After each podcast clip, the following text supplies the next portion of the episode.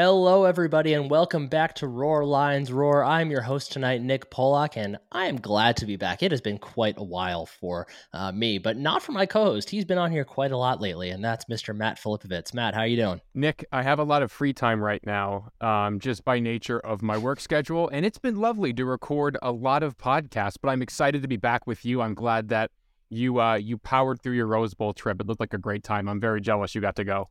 Yes, it was a lot of fun. You know, unfortunately, myself and Matt DeBear and everyone else we know that were there all were dealt a, a cold in the aftermath as a result. But you know, I guess that's what happens when you stand out in the rain for know, however many hours it actually ended up raining. But yes, it was a blast. It was a lot of fun. Um, I didn't go back in 2016, and I, I wasn't a Penn State fan prior, so uh, really happy that I went. And you know, I, you know, I'm a proponent of the 12 team playoff, so I don't mind the fact that the Rose Bowl will be um, just a playoff game going forward. But it was pretty cool to be able to go to the last, you know, quote unquote, you know, true Rose Bowl.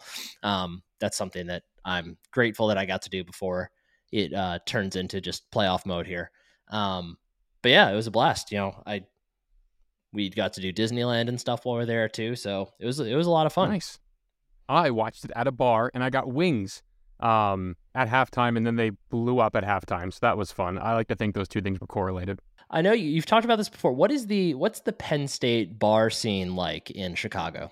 So it's really good. There's a couple of ones that were like sponsored by the Alumni Association that were a good time. I went to one for Wisconsin 2021 um, where I got to meet friend of the show Ankit, which was a lot of fun. Hmm. Um, and I had it was 11 a.m. local time kick, so I had a Bloody Mary during the game. So that was actually really that was like a fun brunch kind of day. Um, but I go to Durkin's now um, in Lincoln Park in Chicago. So if you're in Chicago next year for Penn State football, uh, come to Durkin's. It was a great time. Not a sponsor, but they could be as always, you know, for whatever reason, we have a lot of Seattle listeners to the podcast. If you're listening to this and you're a Penn State fan in Seattle, let me know where you watch the game because I've yet to find some place that I truly enjoy watching it out here, aside from you know my own couch. But that's that's a whole nother thing. So before we get dive into this uh, into our show here today, make sure that you're subscribed to the podcast wherever you are listening to it right now. If you have the chance, leave us a review on iTunes. Make sure that you. I guess it's not. Is it even called iTunes anymore? I guess it's Apple Podcasts. Apple Podcasts. Yeah and please make sure you also subscribe on YouTube as well if you would like to see our faces, or if you really don't want to see our faces, then don't. You know, it's, it's an optional thing for you. Um, but if you are interested, we get a lot of uh, opposing fans chiming in on the YouTube comments, and it's pretty fun to talk with them and interact with them. So if that's something you'd be interested in, and it's far less toxic than Twitter, so you know that's that's that's a pull. What a low um, standard. But, I know it's ridiculous. Um, so, Matt, we are here today to talk about the uh, guys on the Penn State roster that are choosing to spurn the option to head to the NFL this upcoming NFL draft and instead are staying in Happy Valley for at least one more season. Um, and real quick, if you're interested in hearing more about the early enrollees for the class of 2023, make sure you go back and listen to the podcast that was just posted on Wednesday, January 11th. Matt and Bill broke those guys down. But instead of talking about guys that are brand new to the program, Matt, today we're going to talk about those guys that are staying around for yet another year. We have talked about some of them already here and there, but um, we're just going to kind of do an all comprehensive list here. Um, and just you know for anyone listening we're not going to talk about guys that we are maybe surprised didn't enter the transfer portal we're just going to focus on those guys that you know really had a legitimate nfl decision to make here so matt uh, let's start off with uh, olu fashanu and we're not going to go too deeply into him here because we've already talked about him a bit but probably the biggest surprise out of everybody Penn State could have uh, entered in, or anybody from Penn State that could have entered the draft this year, for the sole reason that you know there's you know there's Peter I don't know how to say his last name Skoronski Skoronski from Northwestern. There's Paris Johnson from Ohio, from Ohio State. Those are pretty much the top two tackles on the board, it seems like. And Olu Fashanu probably had a pretty decent chance to go ahead of either one of them and very easily could have been top 10, maybe even a top five type pick. So obviously, as a Penn State fan, like we're very happy he's back, but it, it, a little surprising, I think. Yeah, um, so the draft deadline has now passed, so you cannot enter your name into the NFL draft uh, pool any longer. So the guys that are here are the guys that are here, barring transfer. Um, so Olu is the biggest one. I, I am not that surprised he opted to stay just because he literally just turned 20 years old. And it's got to be hard to be 20 years old in the NFL. Like, uh, he's yeah. such a young player for his quote unquote grade, if you want to call it that in college. Um, so for him to come back, I think just to gain another year of experience, this was a three star kid, what we thought would be a developmental project. And it feels like he really just put it all together really quickly. And there's not a ton of game tape on him, which I think makes him um, a bit of an unknown to NFL teams. And that can be a pro and a con. Like you look at like Trey Lance, who the Niners took a couple years back, there was next to no game tape on him, but the Niners still felt he was worth a top five pick just because of his intangibles. Um, and I think Olu could have easily have gone that route, but for him to come back, refine his craft a little bit more, is just huge for Penn State. It's huge for Drew Allar. It's huge for Phil Trautwein. Like this offensive line in 2023 has a chance to be, I will go beyond good, and I will say it has a chance to be great. And that's a huge jump, and I do not make that statement lightly. Um, and Olu Fashanu is the the main reason why I feel like I can say that now. Yeah, it it certainly seems like it has a chance. And I this year's line was pretty good for the most part. They they had some yeah. lapses, but um, you're right. Next year's line looks like it could be amazing, and we're going to talk about um, a couple other guys in that group as well. Um, but real quick, Matt, before I continue, because I forgot to mention at the top, with each of these guys, we're going to talk about what their role is going to be uh, ahead of next season, or what we think their role is going to be. We're also going to talk about how it uh, affects you know the their position room at large. For Olu Fashanu, it's pretty simple. You know, he's the starting left tackle, one of the best starting left tackles in college football. As far as what it means for the room, the only thing that is really interesting here, I think, is talking about Drew Shelton. Yep. Because now there's a you know there's a decision that the staff needs to make, especially given that he's burned his red shirt. Um, not that he couldn't you know end up taking a red shirt next year as a result, but there's an interesting decision as far as do you keep him behind Fashanu at left tackle, you know, continue to just develop him as the heir apparent, um, assuming that Fashanu is gone after next season, he can step in the year after and take over? Or do you start working him over on the right side and see if he can be your right tackle as soon as next season? What do you think? I think I think they're going to move him to right tackle. I think hmm. it's very rare that a guy plays as a true freshman and then goes on to redshirt the following year. Like that only happens if an injury happens. And the reason I think right tackle is going to be where he has to end up is because Bryce Effner is stepping away from the game of football after five really great years as part of this program. And now Caedan Wallace has to deal with maybe a platoon again, which is totally fine. So I think that in order to get the most out of your right tackle spot, you need to have a lot of competition there. And that's where I think Shelton's going to have a lot of value in in pushing guys like Caedan Wallace and Jimmy Christ and, and those guys on the outside. And I think something else too, James Franklin has talked in the past before about um, doing whatever he can do from his side of things to you know obviously number one is winning football games at penn state but also making sure that he can make his players as attractive to nfl teams as possible. I know we heard him talk about that back with uh, will fries i believe is when that conversation really happened. He talked yep. about getting fries uh, time in multiple spots to improve his nfl profile. And you know shelton's a really talented guy. Even if he does end up going back to left tackle after fashanu leaves you know, having the ability to play on the right side is not at all a detriment because you don't know where an NF- future NFL team is going to want him. So it's not a bad thing, definitely. There's no such thing as too much tape at too many positions. So, uh, as we continue on our list here, we're going to hit like kind of the big names first and, you know, the guys that we think are going to be most impactful for the 2023 Penn State Nittany Lions. And after Fashanu, there's two other big names that, you know, are potential, you know, top two round guys. And this one's kind of tricky because of the position he plays. But Curtis Jacobs, um, in one of the more simplistic ways to announce that you'll be returning, um, a simple graphic that says "I'm back." Which I love. I thought it was great. It was great. Um, but he has he has announced that he will also be returning next year to Penn State. One that we probably assumed would be the case. We thought he'd be back, but there was definitely a question. Really talented kid.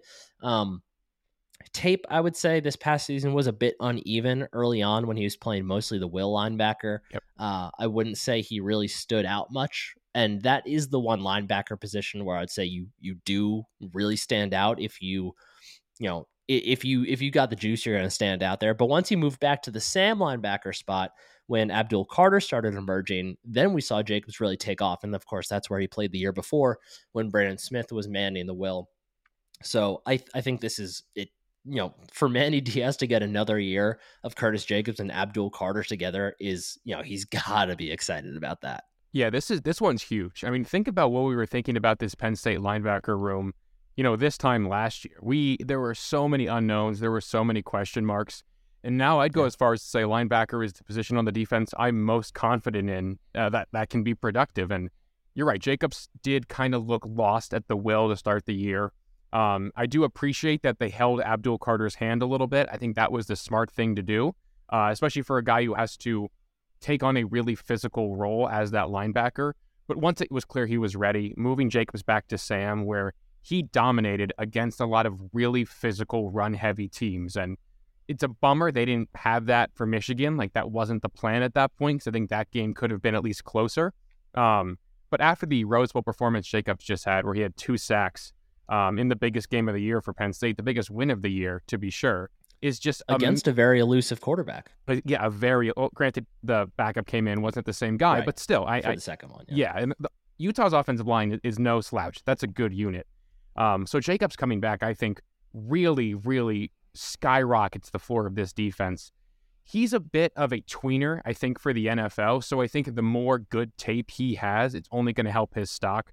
I mean, he's a guy, he was going to be a true senior anyway. Like this year was the first year he was eligible to leave and I think mm-hmm. I think he'll really benefit greatly from that fourth year on campus. And I'm excited to see him take what I think is going to be a big step forward in 2023. Yeah, so his role is very clear. Like he's going to stay at the same linebacker. Yep. But I think there is an interesting question to ask um, as maybe as far as, you know, when Penn State goes into two linebacker sets. Do you think this offseason they work to make sure that when they do go two linebackers, instead of Carter and insert middle linebacker here, or Jacobs and insert middle linebacker here, do you think that they spend a lot uh, a, lot of time this offseason working to make sure that those two linebacker sets are Jacobs and Carter? I think they have to. I mean, keep your best 11 on the field. I mean, the, the 4-2-5 is realistically another really good shot to be the base set next year, just with how talented this Penn State secondary is, is setting up to be. So if you can go out there, you can have your four down linemen – you can have a game wrecker like uh, Abdul Carter. You can just send after the quarterback, and you can send Jacobs, a guy who was more or less a safety at the high school level and still has those coverage skills out there to drop. I think that's going to be a phenomenal place to be, especially on you know those third and long packages where Penn State.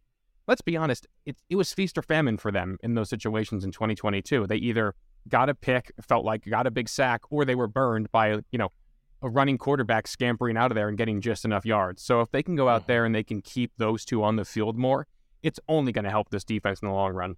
And as far as how it affects the rest of the room, I'd say minimally, right? It's not yep. like there were any other young linebackers aside from Abdul Carter really breaking down the door this year. Mm-hmm. Um, so, if anything, I think it's a good thing for the room overall, aside from just, you know, having Curtis Jacobs, who's a phenomenal talent. It gives, you know, the Jamari Buddins and the Tony Rojases and all the and the Keon Wileys and all those guys just more time to continue developing, learning, growing, all that good stuff. Um, any other effects in the room that you see there? Um, best linebacker room in the Big Ten, Penn mm. State's. I'm not inclined to disagree with you. I would have to dive a bit deeper in some of the other teams, but when you have Jacobs and Abdul Carter, I think it's kind of hard to argue that point. And with Kobe um, King, I know your your boy Kobe King with his emergence too. I, I think Kobe it's King. it's going to be a really fun room. I do love me some Kobe King. I think he's going to have a big year next year. Um, the third name on our you know most impactful section here of the returners is defensive end Adisa Isaac, who posted a more traditional "I'm returning" post with all glory to God and thank you to all these people and blah blah blah. Um, I like the simplistic approach better, but so be it. Adisa Isaac, uh, you know, somebody that I think there's probably a good portion of Penn State fans that were surprised that he even had the chance to enter the NFL draft this year just because he missed the entire season and we just lost a lot of time with him. But between he and Chop Robinson, it's pretty similar to Abdul Carter and Curtis Jacobs. It's just with Isaac now returning, it's yet another duo on the defense that is just extremely, extremely talented and could be a game changer for Manny Diaz once again. Yeah, with Tarburton declining to take that sixth year, uh, Isaacs, you know, came underneath kind of a microscope because he, the prospects of that position room hinged on his decision. And I think he made a good one. I think it's it's really hard to be productive your first year back from that kind of injury. Um, and I mm-hmm. think a year of going through the full off-season workouts, the full conditioning, another year in this system. I mean, Adisa Isaac is a freak of an athlete. He's the kind of guy who the staff was able to drop back in coverage a lot of the time, which is just a really unique look. And you've got to be a good athlete to be a defensive end and have the ability to drop back. Like there's very few guys that can do it well. So Isaac's strength is always going to be his speed. So I think him getting a little bit more of that back again, it was a, it was an Achilles injury. I think we're all we're all fairly confident saying. So that's a hard one to build strength back up in that part of your body. So I'm excited to see him go back out there, regroup after a year back on the field, He's mentally ready again, and I want to see him go out there and become a really dominant speed edge rusher, kind of like what we saw Shaka Toney be. I think that's a realistic and attainable goal. And I mean, the, the floor of that room is now elevated a ton between um, Adisa Isaac coming back and, and with Zuriah Fisher and Smith Vilbert both hopefully being available in 2023. It's just, it's going to be another really fun room. And just kudos to John Scott Jr. for building that up. Yeah. And even with, um, with Isaac coming back from injury, you could tell too. Like every week, he just looked a little more comfortable, a yep. little bit faster. I thought he looked incredible in the Rose Bowl. I thought so too. Um, he, yeah, you could just tell every single snap he looked more and more comfortable, more, you know, closer and closer back to what he really can be. So it's it's really exciting to have him back as well. I thought he was going to go I mean, on I, of all these guys. I thought he was going to go because he was a game a game mm. captain for the Rose Bowl and everybody else who was a game captain was a sixth year guy or a fifth year guy who ran out of eligibility. I was really surprised to see him come back after I saw him be named a game captain. Yeah, that's interesting. I wonder maybe maybe the plan, you know, maybe it changed. Maybe he was leaning to go, or I mean, it's also possible it's just some kind of like practice player of the week type thing, gets right. you the captainship for the game. So we don't, we don't really know that, but um, yeah, it's he is a remarkable talent someone that you mentioned, John Scott Jr. has done a great job with him, especially coming off the injury, being able to work him back in in positive ways. And yeah, I, the Shaka Toney comparison's an interesting one. Um, I feel like I see, I see it as kind of a the halfway point between Shaka Toney and Yetur Gross-Matos because he has, you know, Adisa Isaac has great size. I don't think he has the ability to flex inside the way that Yetur Gross Matos did, but and he might not be quite as fast as Shaka Toney or explosive off the edge, but that's fair. The middle point there is, you know, it's still a really, really great player that's really versatile and can, you know, defend the pass and the run. And it's just going to keep improving his NFL profile as well. He could easily be a top two round guy with another big year on tape for sure. Yeah, I think he's a guy who I think that's a really good, you know, place to compare him to, halfway between YGM and between Shaka. I think that's a that's a really fair comparison. You're welcome.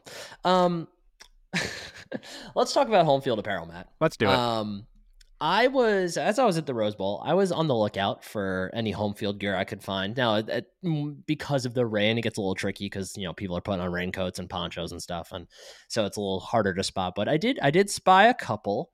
Um, I was wearing a home field shirt, but it was under you know under a 14 jersey, which I wore for Cliff. Um, but I, I did see some out there, so that was that was encouraging. I looked for the RLR gear as well, didn't see any. Um, but again, you know, it wasn't wasn't like a necessarily a warm day, so a lot of sweatshirts and all that stuff. But um, yeah, I, you know, I haven't talked to you since before the holidays. I don't think. Did you get any home field stuff for for Christmas, or did you give any home field stuff? I did not get any, but I gave home field. Um, friend of the blog, blog, lol, friend of the pod. throwback. Uh, friend of the pod, Stanley, um, I know got mm. home field for his beloved uh, friends and family, and that was on a recommendation from me. So uh, I gave a little nice. bit of an assist there, I think. Yeah, I it's I gave my mom one t-shirt, one t-shirt, and I think I got my dad a sweatshirt. Also, that might have been from somewhere else, but um, you know, home field apparel, awesome Christmas gift. All it's an awesome anytime gift or just you know splurge purchase or whatever. But um, we've talked about them before unbeatable quality, unbeatable just ideas and designs. Um, I'm not a Georgia fan, obviously, but I saw the Georgia National Championship shirt that they just put out, and I love it. Like, I it's it's a beautiful shirt. Um, but you know, we've raved on and on about Home Field. They're a great sponsor. We love working with them. They make amazing stuff that is designed, you know, truly as if it was somebody who spent 30 years analyzing your school's history and deciding the perfect shirt to make. Um, if you've never ordered from Home Field before, let's say maybe you know maybe you got some extra money throw around after Christmas, you know maybe you had to return something, you got a gift card to spend or something. Why don't you go ahead and throw that money at Home Field Apparel, where if you put in your first order, you can use the code Roar Lions Roar, all caps, all one word, for fifteen percent off at checkout. That can be for any Penn State shirts or sweatshirts. That could be for any school stuff. I have some Wazoo stuff. Matt, you've got stuff for 100 different schools. I do. It is well worth the time. It is a fantastic company, fantastic people. They make great apparel. We love working with them. Check out Home Field Apparel. Use the code ROARLINES or checkout for 15% off, and you will not be upset that you did. Now, Matt, let's dive back into our returners. We have, let's see, one, two, three, four, five other guys here that realistically could have gone to the NFL. Now, these are guys that probably would not have been um, high selections. We're probably talking about day three guys here at this point, maybe some sneaking into day two. But while they may not have gone as high in the NFL draft, their presence on the Penn State roster in 2023 is going to be really important in all of these cases. And it's great to see them back. And let's start with defensive tackle Dvon Ellies. This is a big one. Now, this is, this a, big is a big one. This is a big one because – PJ Mustipher finally out of eligibility. We're going to miss PJ dearly, um, but he will be off to the NFL now after a fantastic Penn State career and one that you know was really important for kind of rebuilding the or strengthening, let's say, the McDonogh to Penn State line that has yielded some really important players, including Curtis Jacobs since then. So, um, love PJ. I'm sure when we get close to the draft, we'll we'll do a whole podcast love letter to him.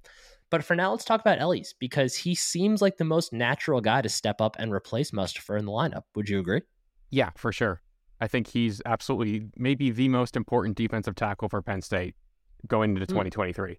And he, I, while he he wasn't playing, you know, he wasn't playing necessarily starter snaps this year, but I feel like he took a really tangible step forward in his development. I was really impressed with what I saw from Ellies this year. Yeah, and I think the biggest reason he's on this list for us is because he walked at senior day.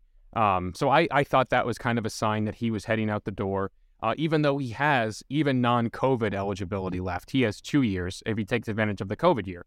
Um, so I thought he was going to go. Um, but you're right, he took on a bigger role. I think as they tried to take some stuff off of PJ's plate. I think after mm-hmm. he got hurt in 2021, it just became clear that that volume of snaps was unrealistic for a second straight year. So Ellie stepped up in a big way, I thought, and especially those early games when Coziah Izzard was also out. Um, yeah. And I think that I noticed when Ellies made splash plays. I think maybe it's because he celebrates really enthusiastically. I don't know why. I, just I remember Ellies when he would get by guards and centers and bring down people behind the line of scrimmage. I remember those plays. Um, and that's a great place to exist in. If you're a splash player kind of guy in your limited role, I'm willing to bet you can match that as a starter. So Penn State is very small at defensive tackle right now, with Hakeem Beamon and Coziah Izzard being the two other most experienced guys in that room. And Franklin said they have to get bigger.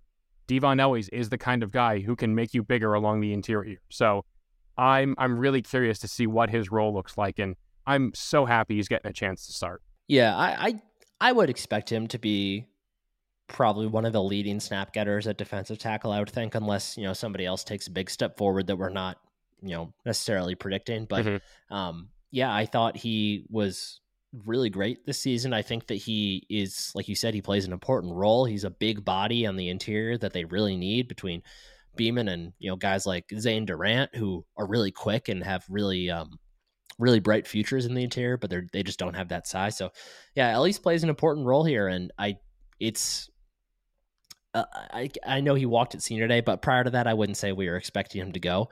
No, so no all of a sudden, yeah, all of a sudden, it you know his return, like you said, became big news because he just brings a different element to that room than they have. And had he been gone, they would probably be much deeper into the defensive tackle um, portion of the transfer portal right now because it would be a sore, sore need at this point. So awesome to have him back for sure. Yeah, he logged uh, 15 total tackles, two tackles for loss, and one sack. So for for an interior guy who didn't play starters reps, those are those are pretty good numbers. Yeah, yeah, that's great.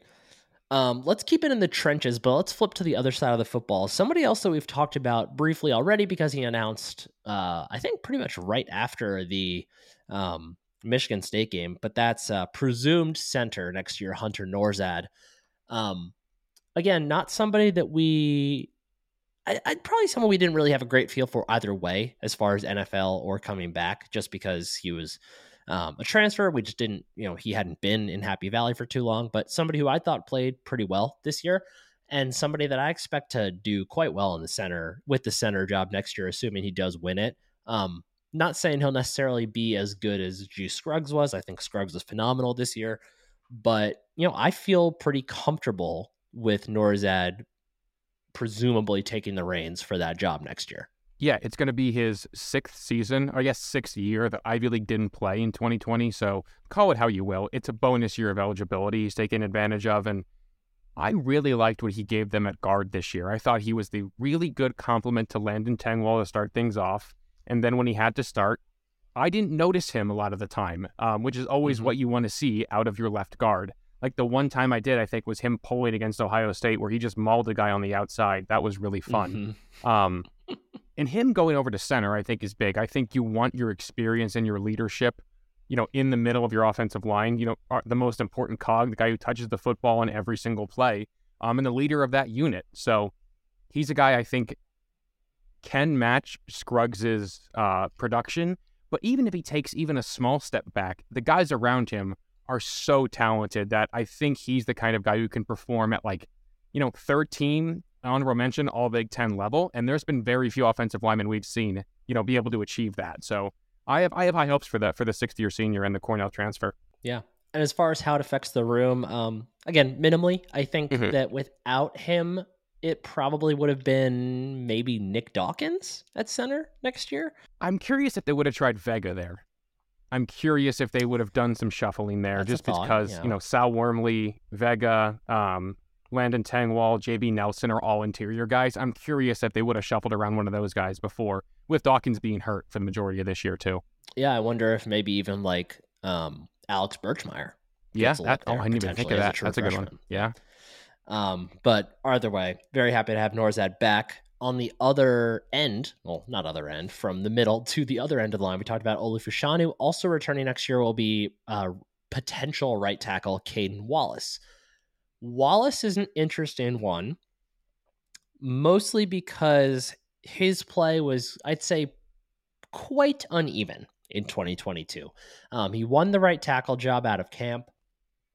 Comes in, you know, came to Penn State with high pedigree. I believe he was like a 9600 somewhere around there on the 247 composite. So, you know, came in with hype, was one of their higher rated offensive linemen ever as a recruit but just hasn't quite put it all together yet. You know, there's still, you know, theoretically the option of him going back to guard, but he's so big that you just you look at him, you you see a tackle. So, um, definitely questions there, and I I don't think he'll be handed the right tackle job by any means. I think he's going to be competing with Drew Shelton. He'll be competing, um, you know, the, they've talked about how they're going to start Birchmeier and J'ven Williams on the outside, so they could even enter their names in the conversation if they, you know, get off to a fast start. So this is an interesting one to me. I, but honestly, I was probably thinking Wallace was more of a portal candidate than an NFL guy. But when you have the size he does and the pedigree he does, it's not hard, like uh, he would have latched on somewhere in the NFL, probably in a practice squad. But I think someone would have taken a chance on him. I think there's I think there is still a damn good ball player in Caedan Wallace. Like I think there's still a guy who can live up to that potential. He's he's struggled at right tackle. Like he he's this will be mm-hmm. his fourth year as a starter, and it feels like he's just been he's been decent his entire career. And that's not what you want, but you'll take it, especially for what the Penn State offensive line has been for the last decade. Um, I think with this level of competition in the room now, I think it's gonna be really freaking hard to not be borderline dominant and keep that right tackle job.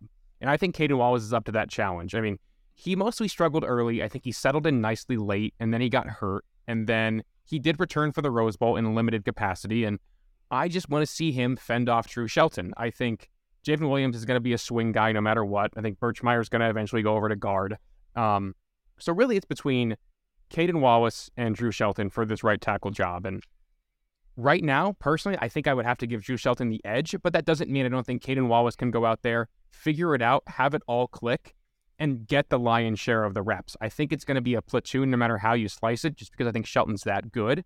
But I think Wallace is really going to elevate his play and become a, a pretty solid right tackle for Penn State moving forward. He's, he's like you said, he certainly has the ability to do so. Tons of raw talent. You know, it's like you said, you hope that this ends up being a situation where the competition elevates the play and that he's able to rise up to that. And like you said, it's probably going to stay a platoon situation no matter what, but that doesn't mean it can't be a platoon of two really good, high performing players. Um, and like you said, he I th- thought he did improve as the year went on. Definitely did not look great at the beginning of the season, but you know, like he has all the talent in the world, and there's no reason to think that he can't continue to build on it um, and have a huge last season in Happy Valley.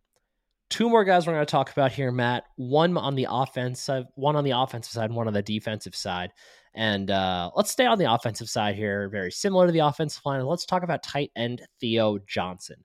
Another name that maybe most Penn State fans were not necessarily expecting to go to the NFL. I know we weren't, but somebody with you know, insane pass catching ability, great size, great speed for the position.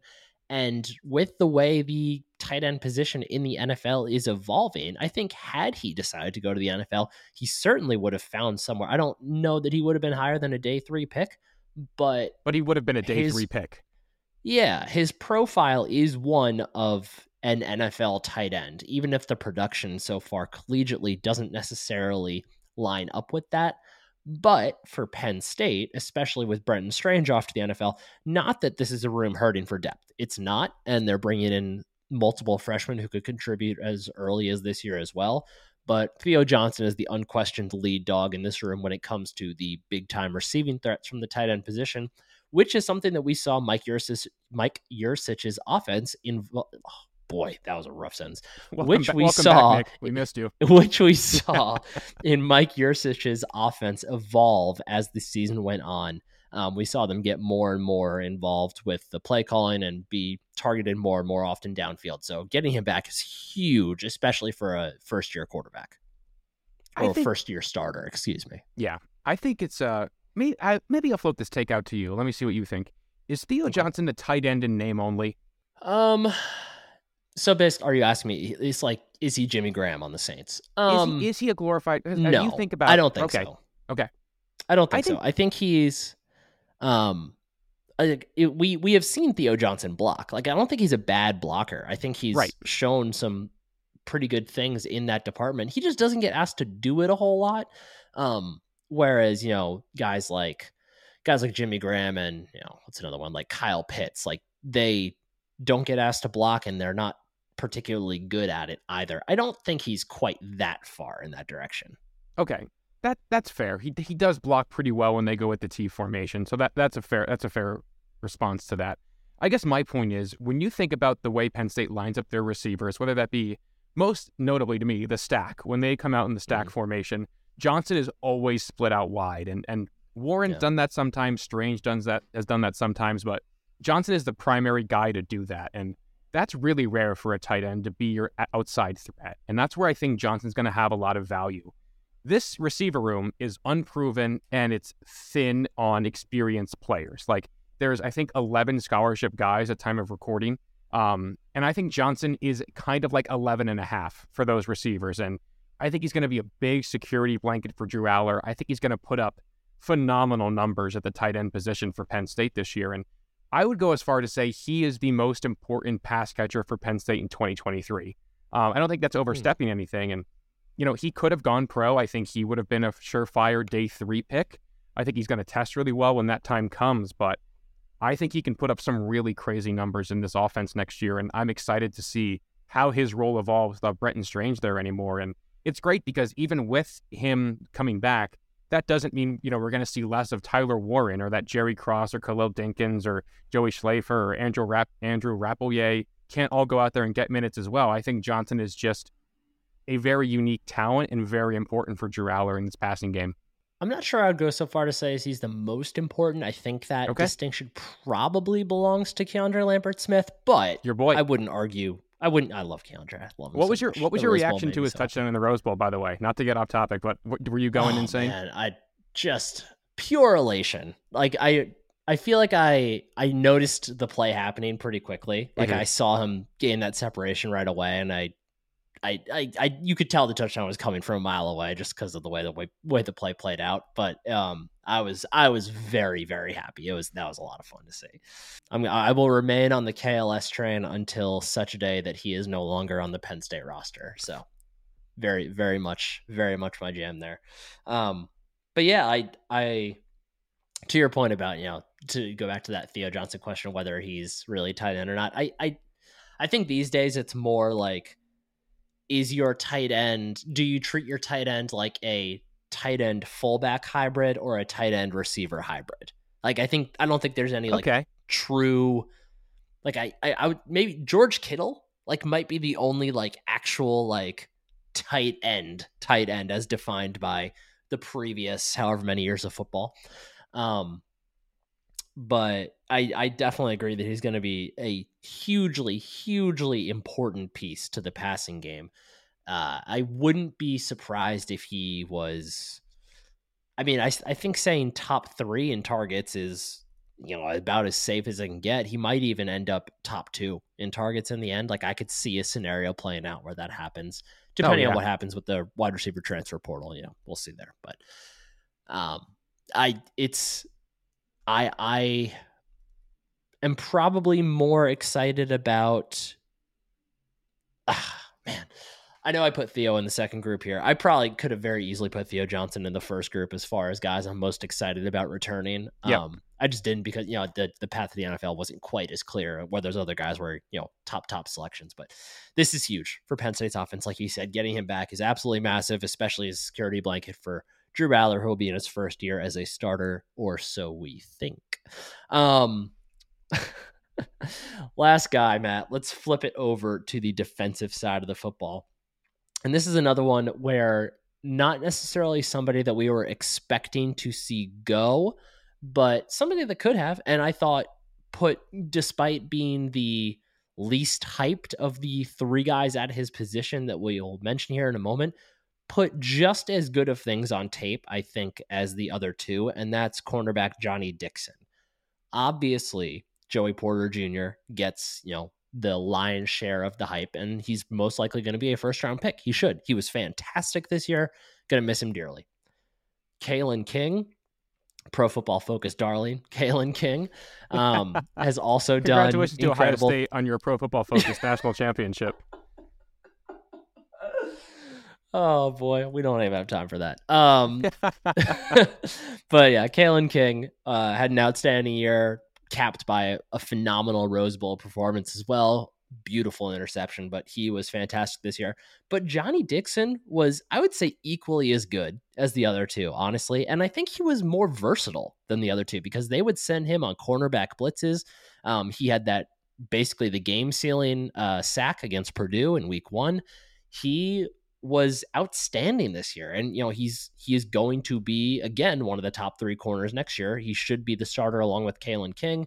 Um, who knows with Storm Duck coming in but either way he's going to be part of a um, triumvirate of high-end cornerbacks again and he's the unsung unsung hero of this room by far. Yeah he's a guy who again I think you and I both probably think day three is most realistic but he is out of natural that's a horrible way to word that traditional eligibility. Traditional eligibility, he's out of um, because he played in 2019 um, as a true freshman for South Carolina. So now this will be his fifth season. Um, and he's a guy who I totally forgot about that, Nick. There was that weird stretch in September where Johnny Dixon was the only player who could sack a quarterback. Do you remember that? That really weird phase yeah. where it was just let's bring Johnny Dixon on a corner blitz, and it just kept working. Um, I totally well, wasn't there a point where the the team lead in sacks was a tie between Dani Dennis Sutton, who got like two on one drive in garbage time, and Johnny Dixon? It it uh, so Johnny Dixon finished with three total sacks. I think they all came in like September. Um, so I, I totally forgot about that. Um, I'm glad you mentioned that. Uh, but yeah, Dixon's a really unique guy in that you're right. He was the third dog in this pack. He was the kind of forgotten guy because Porter, obviously, just name recognition, his own play. He was just a guy that the media and everybody kind of fell in love with. Kalen King, I think, is the best natural corner in the Big Ten. I think he's a better natural corner than Joey Porter Jr. I think Porter might be a better football player because he's so physical and so imposing. Um, but like naturally, as like a tactician, I think it's King. Um, but Dixon went out there and he played really well once Porter went out with appendicitis, and that's a really talented room because you have Kalen King, Johnny Dixon are your starters. Storm Duck's going to get a ton of run. Daequan Hardy, your boy, is still in there. Cam Miller, the freshman they brought in. Dixon's going to have to play at a really high level, and I think he really set the stage for that with his closing to the 2022 campaign. So I don't think it's going to get any easier for quarterbacks to throw in this Penn State secondary, and a big reason for that is Johnny Dixon. That might be one of the better transfer portal finds of, of this like era. I don't know how much longer it's going to be the Wild West like this, but to find a guy that young in his career still, you know, he had came to Penn State with three years of eligibility left, and he's been a good player for at least two of those, and I think he's going to go out there and be a great one for his third year. Yeah, he's been. Um, yeah, it's hard to really crown a best transfer because Penn State has done, done really, really well in, it's in Jordan the Stout. portal. It's Jordan Stout, by the way, for best transfer.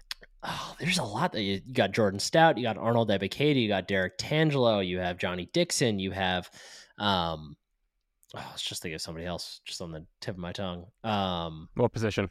Oh boy. Uh Mitchell Tinsley. There we go. Um yeah, I mean there's there's a lot of candidates there, but um and I think Riley, Riley, Thompson, new punter, I think he could eventually add himself to that to that list also, along with Jordan Stout. Can I um, ask you something about yeah, that punter real quick? Sure. He's so he was a freshman All American last year, correct? Mm-hmm. But he's a senior now this year. Uh, is is that true? I'm fairly confident that's true, and I think it's because he's Australian, so his eligibility is a little bit weird. Like I think mm. because he's, he's 23 years old. Like I can't imagine he's going to be a true sophomore. Right. Um. All right, I'll I'll look into that and I'll bring it up on the next pod because I'm pretty sure he has one year of eligibility left, despite being a freshman All American last year. Huh. Interesting that I I cannot confirm nor deny that. Um, but what I can confirm is that Johnny Dixon is a dude. I absolutely love watching him play. Um, like you said, probably not somebody who's going to go super high in the NFL draft, mostly just because of his size. He's not that big of a guy, but he is. You know, he does not get enough credit for what he does for the Penn State defense. Um, not not enough credit, not nearly enough as he should. Um, the other thing to talk about here and it's not necessarily Dixon related um, specifically, but just talk about what it means for the cornerback room in general. Speaking of transfers, to go off on a tangent here, Great. I am really surprised that we did not see. You know, I I was pretty feeling pretty confident that we would see at least like maybe two transfers out of that cornerback room, um, or guys entering the portal at least, just because of the number of guys ahead of them and the fact that they brought in Storm Duck but I think the fact that they are not speaks volumes to how guys feel about what can happen for their careers under the development of Terry Smith and uh, Manny Diaz, of course, as well. All right, two quick things. All right, Thompson, this is pure friend of the pod, Daniel Gowan. Thompson has okay. one season of eligibility remaining. His clock started while he was still in Australia. So although he okay. was a freshman last year, he has one season left. Um, okay, okay, then then we're done talking about Aussie punters. Um, but on, on that point on Terry Smith and trusting him, let's think back to the 2014 recruiting class where Penn State brought in a handful of corners who went on to play in the NFL. Grant mm-hmm. Haley, Christian Campbell, and Amani Oruwariye. Haley and Campbell got in the field right away. Oruwariye had to take a red shirt and was patient, and Oruwariye has gone on to become the best pro of all of them. Like Terry Smith has shown that if you trust his process, he will get you to that next level. Um, and I think that's a really good example of that. I know a lot of these guys who are being recruited now aren't probably old enough to remember those days, but that's still a really big selling point is that he has gotten guys to the NFL. He has got he's gonna have the first defensive back drafted for in the first round in Penn State history. And he's a guy that it just seems like guys love to play for. And I think he's the most um, important hire Franklin maybe has has ever made. Yeah, we could be entering a true golden age of Penn State defensive backs because Porter Jr. is almost certainly going to be a first rounder this year. Kalen King has a very good chance of being a first rounder next year. Um, there's a ton of talent in that room behind them, so that train could really just be you know getting going. Um, which is as as somebody who has been begging for years for Penn State to have a true lockdown type cornerback to have gotten to see three on the team this past year was I I I go back and tell my you know 2010 2011 2012 self that that would be happening and I would not believe you. Um so Avi Dixon coming back huge for this team. Um very underrated perhaps the most underrated one on this list to be returning along with Dvon Ellies I yeah, would say. that's fair well, Matt, I think that does it. Those those are all the guys um, that we could think of, at least, that were you know guys that could have gone into the NFL and chose not to. Um, at a later date, maybe we'll talk about guys that we thought maybe were portal candidates that decide to stay. Maybe when we kind of look at the roster at large and you know go position by position, we'll probably do something like that closer to the spring game. But um, I think that's about it for today. Anything else you want to talk about before we get out of here? No, um, portal window is going to close here in a little bit, so I'll have a good idea of who's going to be in for spring. Um, obviously, that doesn't really matter if you're a grad transfer; you can kind of come and go as you please. Um, but I yeah. think we're coming up pretty quick on locking into the spring roster here. So crazy. It feels like the season just ended and we've got a long off season ahead of us. But I feel like we have we still have more to talk about. Um, and I'm excited for uh, for the coming weeks here to talk about the. Uh, I think roster management has become the most interesting part of college football. I don't know why. I'm just fascinated by it. Mm. Um, and I'm I'm excited to talk a lot more of it uh, with the gang here. Yeah, the machine, the machine never stops. The machine that is college football. So, you know, this is our uh, a, a, little two week two podcast week for us here. I haven't done that in a while, but um, we will be sure to you know you can expect at least one podcast from us uh, every week going forward for the off season. That is our stated goal this year to keep things consistent for you. So if you're listening now, really appreciate it. Make sure you keep your eyes peeled to that feed, get alerts from when we post new ones, whatever that may be. Make sure you're subscribed wherever you listen. Make sure you're subscribed on YouTube if you want to watch us there. Um, and I think that about does it. Make sure you visit Homefield, use that code RoarLions or checkout for 15% off of your first order. But I think that is going to do it tonight for myself, Nick Pollock, for my co host, Matt Filipovitz. Thanks for listening to us here at Roar Lions Roar. Go State. Go State.